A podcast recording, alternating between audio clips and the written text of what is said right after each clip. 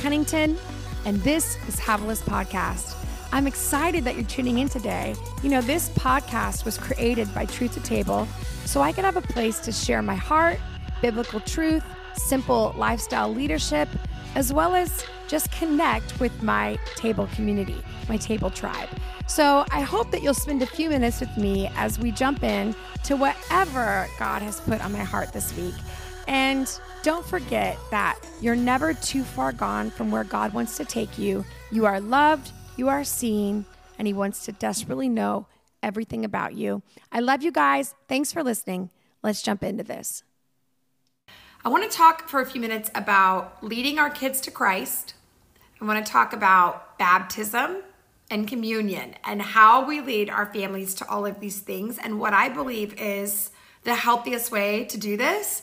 Um, so I want to share a little bit about, thank you. I want to share a little bit about how you lead your kids to Christ and then the progression of baptism and communion and what is the right method for that and how do we how do we do this well because if we are you know bible believing you know jesus following parents then there's going to be a point in our parenting where we are going to have to bring our kids to the reality of what Jesus has done and why it's really important in our lives. And for some of you, even as I talk about this, you may even be surprised that you may not know all of these things, even as an adult who's like a, a Jesus following person. So I want to share for a few minutes about how this worked in our lives and show you that you can do it. You don't have to be uh, a preacher to lead your kids to Christ, and you don't have to have it all perfect, but you can do this. So, first of all, last night I went to take my littles to bed, and I have a eight-year-old Grayson and a seven-year-old Beckham, and they two are currently they're sharing a bed because.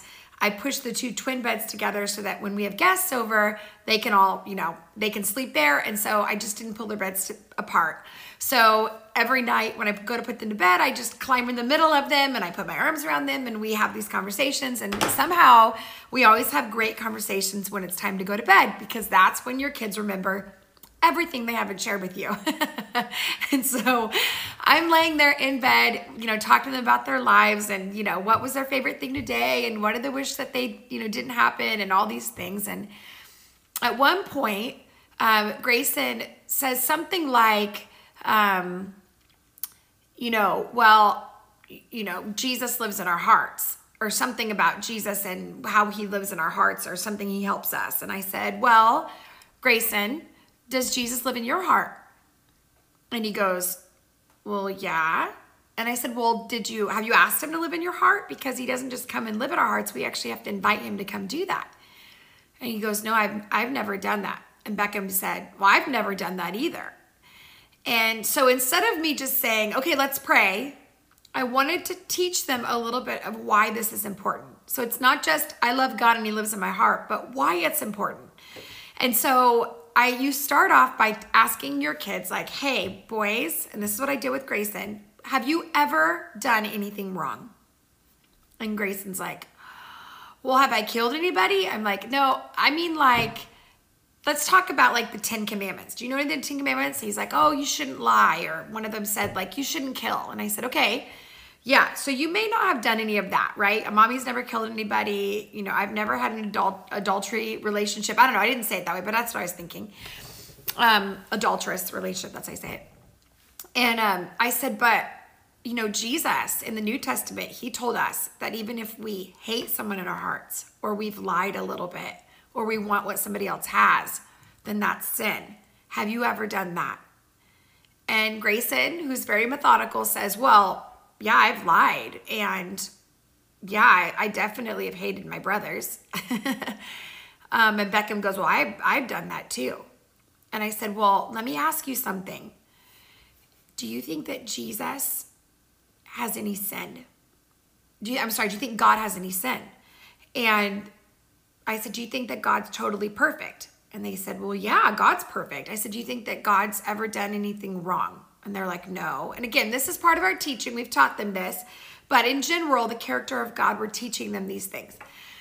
And I said, Well, if God is totally holy and perfect, in nature. Like he cannot be surrounded by any sin. He can't be surrounded by any darkness. He can't be surrounded by evil. That's not in the ecosystem of God. Like God doesn't, you can't live with, around God and have sin.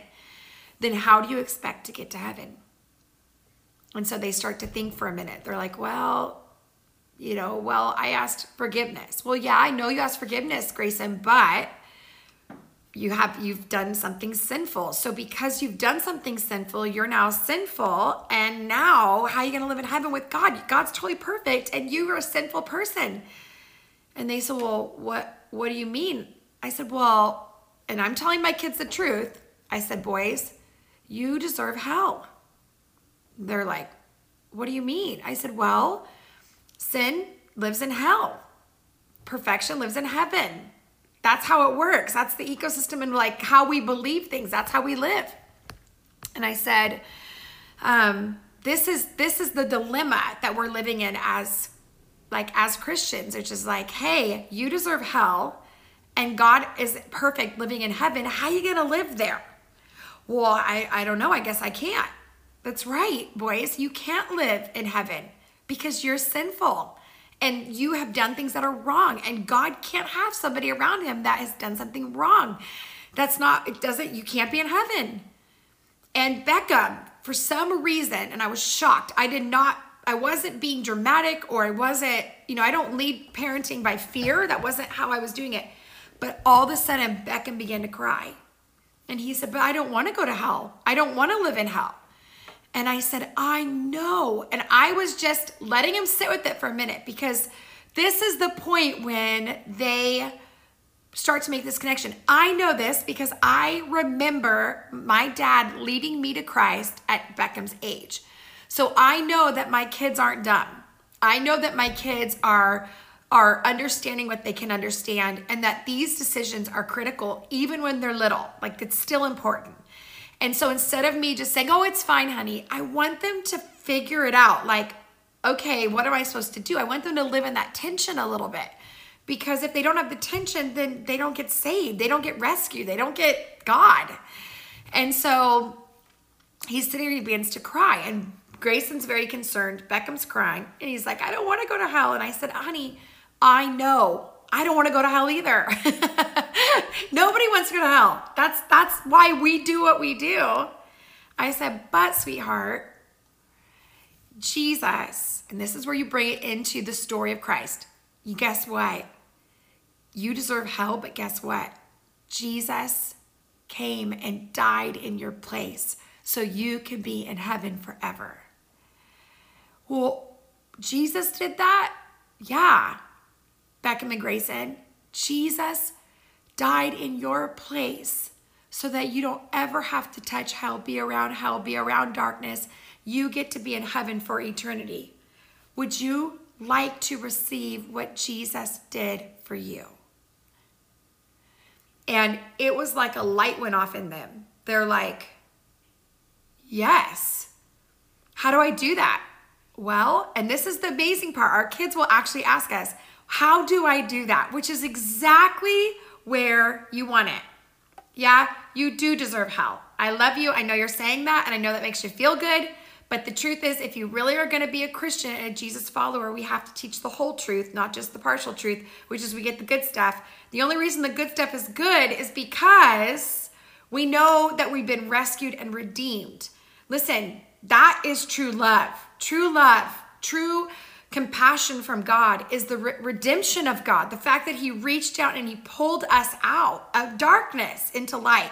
You know, it's one thing to say, hey, come to my party, but you weren't in a bad place. It's another thing to say, you were dying, you had terminal illness, and I gave you a bone marrow transplant. That changes our whole life. It's different to say, oh, you can just have a little bit, you know, you weren't that sick, you're fine, just come on over. It's way different to believe that we were terminally ill, that we were dead in our sins, the Bible says. The Bible says that we are we we are we fell short of the glory of God. We don't we don't get to be in heaven. That's the truth. And I know the world doesn't teach this. I know the world doesn't like us to know this. I know that there's even a teaching out there that says, "Oh, heaven and hell aren't that real." Well, listen. That's I'm not concerned about hell. Hell isn't what I'm going to have. But I'm concerned that when we water down what Christ did by saying hell wasn't a factor and that Jesus died for nothing, that's a mockery of the gospel. It's a mockery of what Jesus did. When we say hell's not really real, then we're basically saying, you know, at the end of the day, yeah, but we are sinful creatures. So we deserve hell because we are sinful creatures.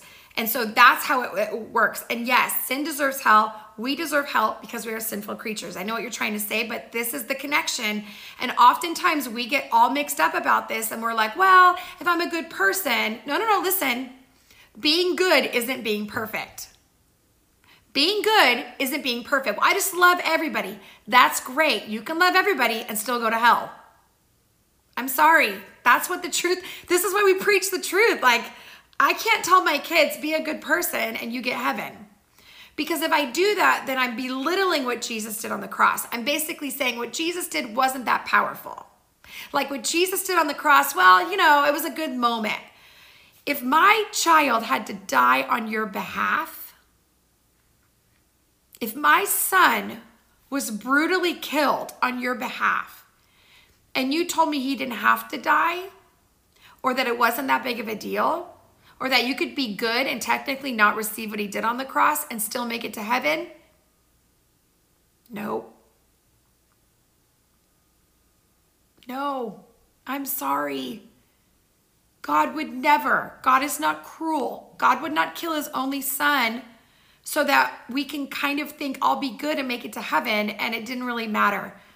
The, the cusp of the gospel, the main point of the gospel is that we needed a savior. That's the point. I don't know about you, but that actually res- like gives me hope rather than trying to figure it out and navigate. Am I good enough? And have I given enough? And am I kind enough? And am I stop? That's all performance based spirituality. But I don't have a performance based spirituality. I have a Jesus based spirituality, which is that Jesus did everything I could not. Jesus got up on that cross and died on my behalf. He, he bore the sin and the guilt and the shame of everything I did, the things that were done to me, the things that I did to others. He took all of that, all of that, put it on a cross and died that day on my behalf, on my place, so that I could have eternity forever.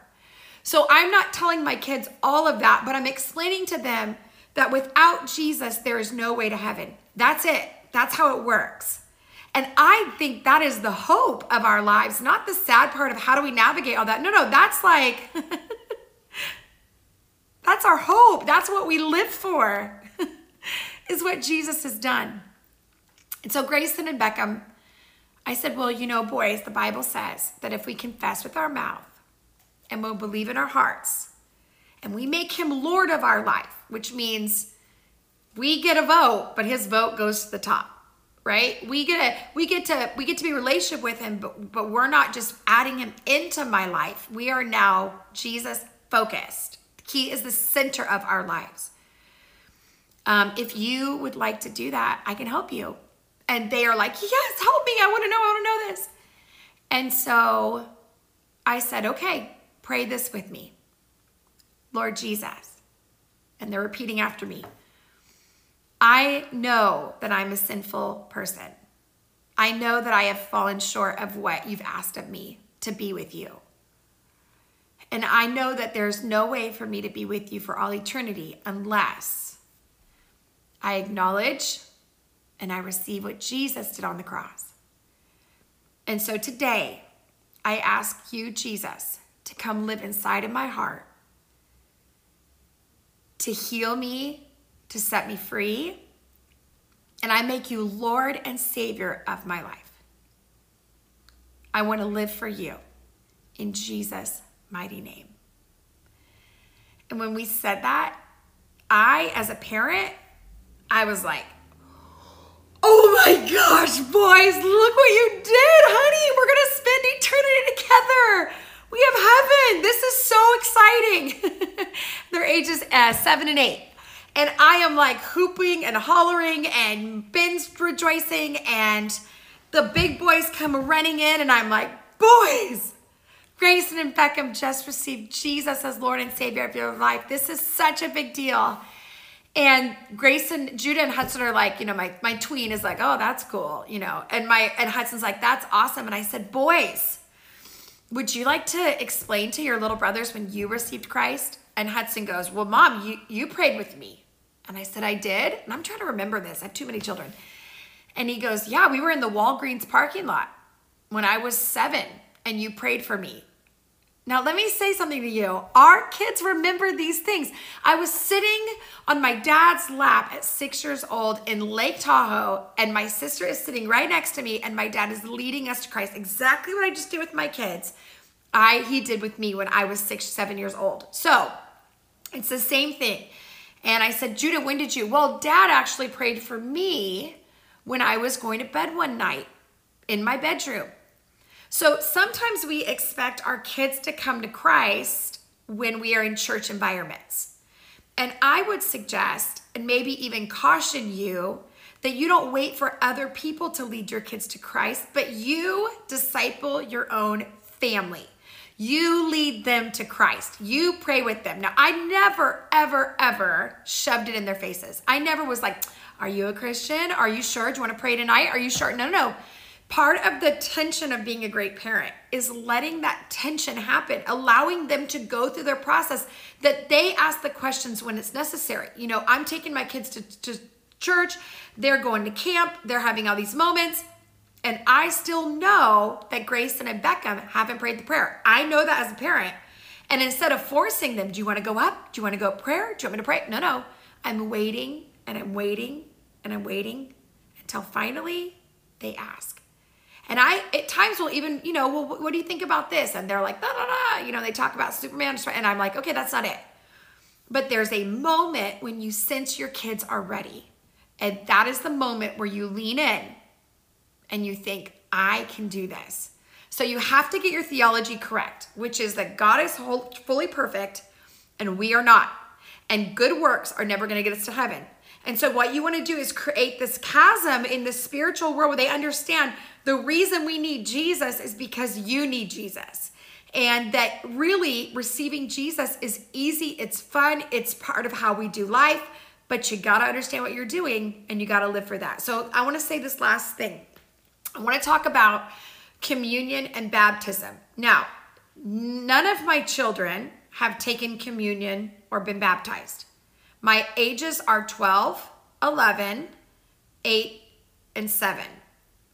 The reason that we have never baptized or given our kids communion is because I believe that those are rites of passage, rites of passage in our home. So I don't want my kids to do things that they're never going to understand. And then when it's time, it's like, oh, it's not that big of a deal. I want my kids to live in the tension of, I want to participate in this, but I need to have a heart and a public declaration of this. So when it comes to baptism, I was not baptized until I was 15 years old. And the reason I wasn't baptized was because biblically, and again, you can be baptized as a baby. That's that's on what your parents decide to do. But I'm talking about as your kids get older.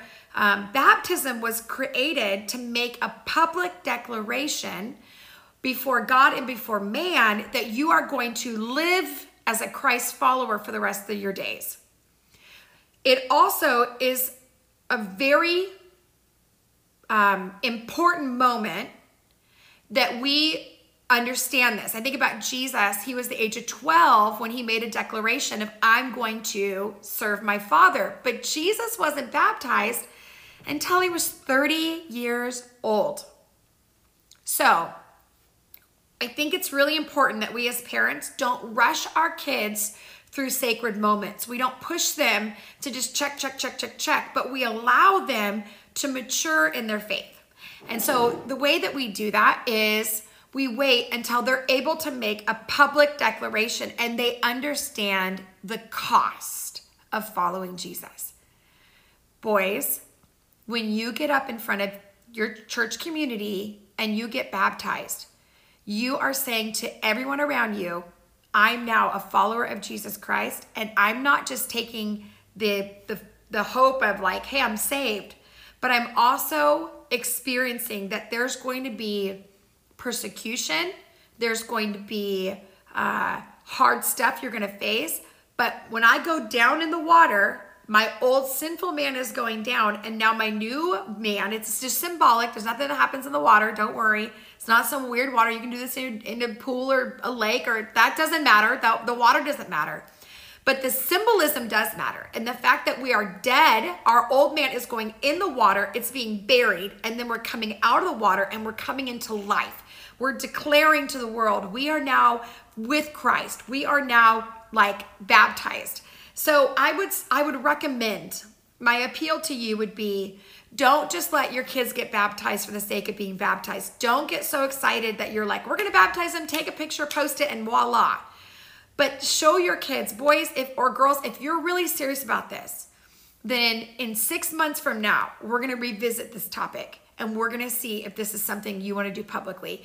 And I want them to be able to acknowledge what it really means why there's power in it, what the cost is going to be, what it looks like to be a disciple of Jesus Christ. And so, really do that. Now, in terms of communion, another thing, there are certain churches where communion is served every week. Um, I've been in those churches. There are other places where our church specifically does it every quarter or maybe once a month.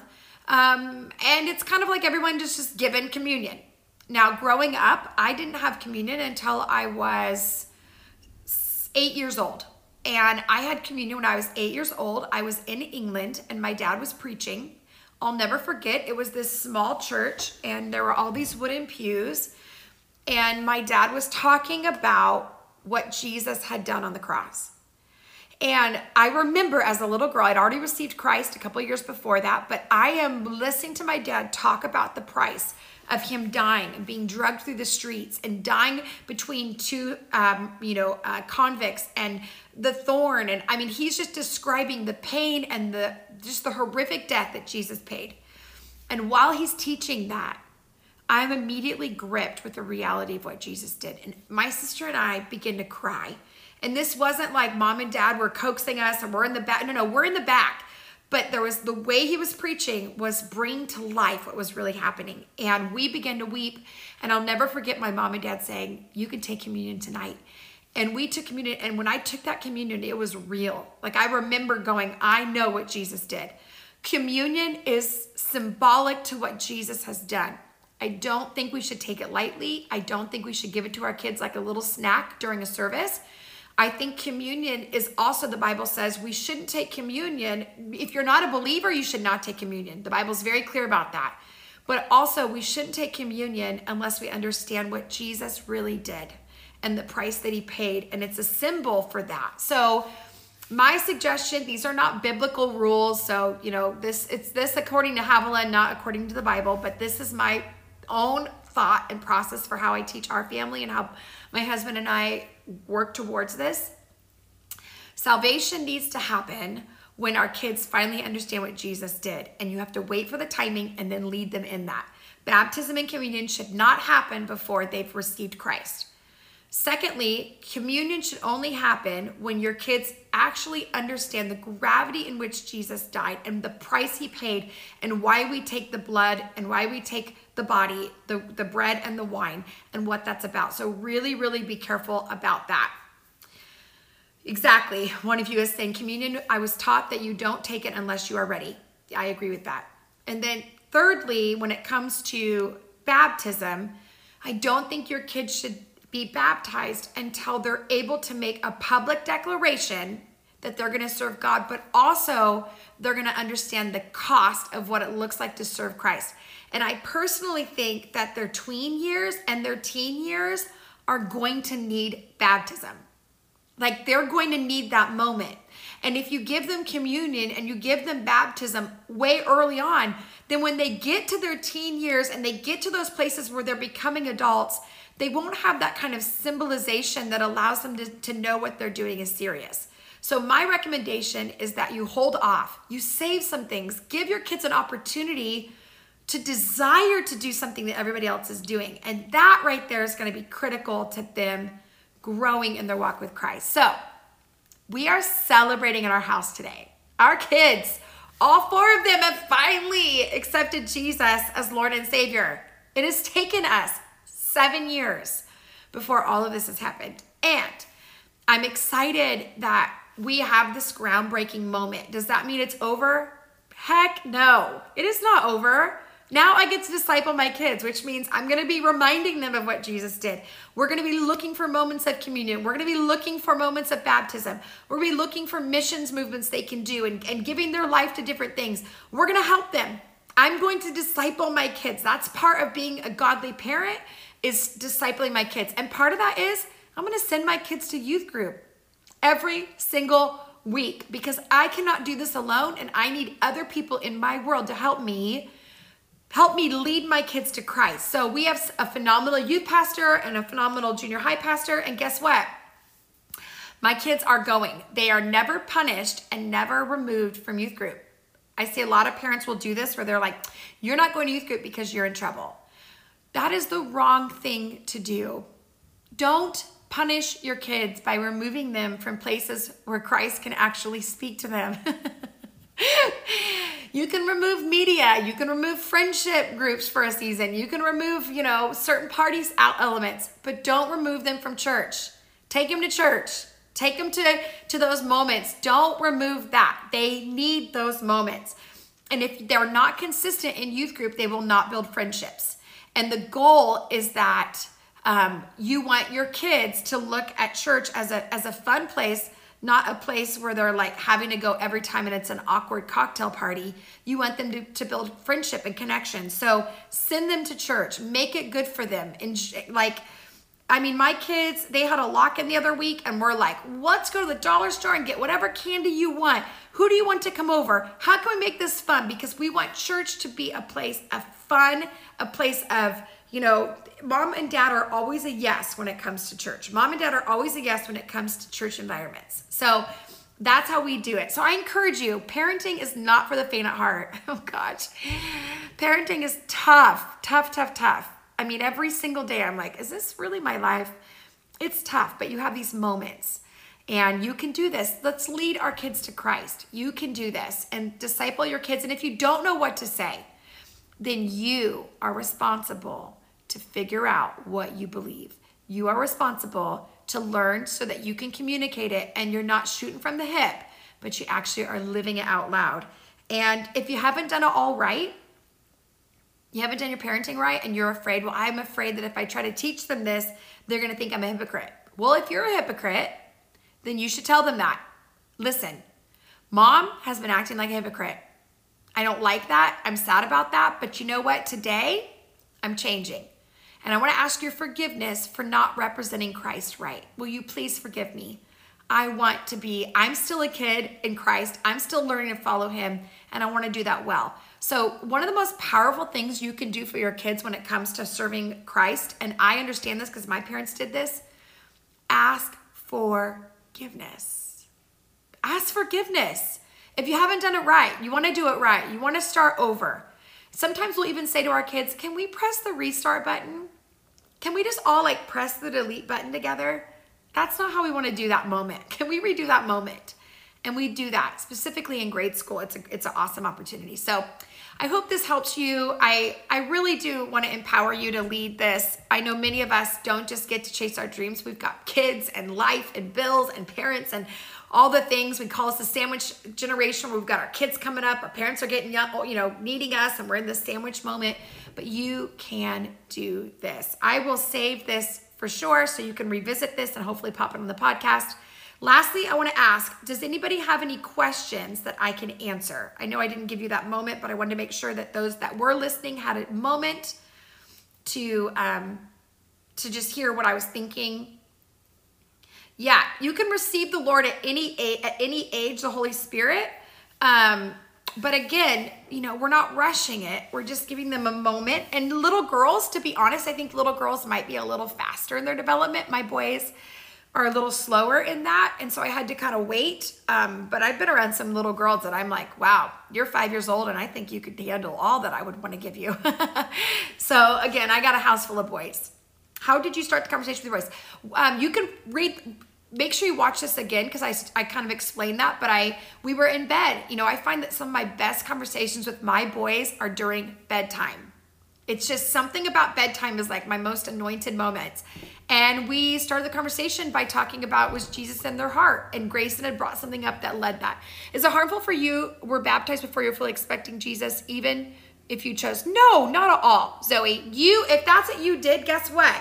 Now that you know something different, you can do it again. You're allowed to get baptized once or twice or three times, how many times it takes to stick. But the goal is that if, if someone's counseling you to get get, then I would wait and make sure. We started a church and don't have youth yet. Um, what can we do for our tweens? Take them to another church. Find a community in your in your city, a church that your kids enjoy, and take them there. Don't make it. Don't make them sacrifice their moment for you.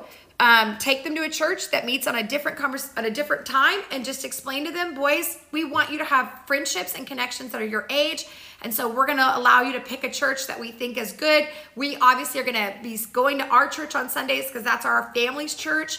But I want you to have a moment where you can meet other Christ followers. And so we're willing to do that. Um, um, you know what?